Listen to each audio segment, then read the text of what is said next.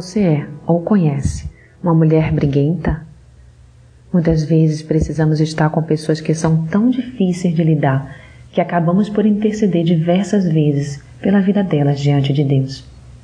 A mulher, por naturalmente ter maior prazer em falar, às vezes abusa disso, usando a boca para reclamar, tornando-se insuportável ouvi-la por alguns poucos minutos.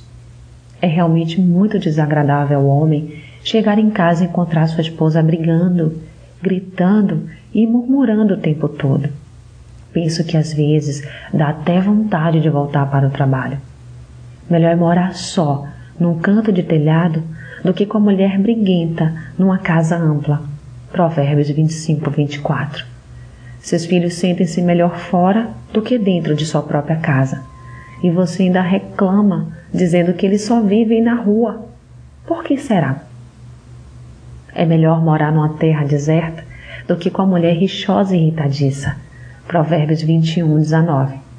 Se controle, porque assim ninguém aguenta. O gotejar contínuo em dia de chuva e a mulher contenciosa, uma e outra são semelhantes. Provérbios 27:15. A rotina não é nada fácil, mas ficar reclamando o tempo todo torna as coisas ainda piores.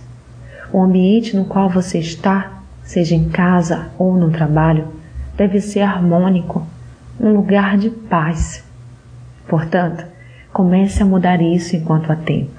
Comece a fazer a diferença agora. Busque de Deus o controle de sua língua. Use-a para louvá-lo e pare de usá-la para murmuração. Deus não se agrada disso. Sou Saionara Marques. Minha página no Facebook é Despertar Espiritual Diário. Fique na paz de Deus.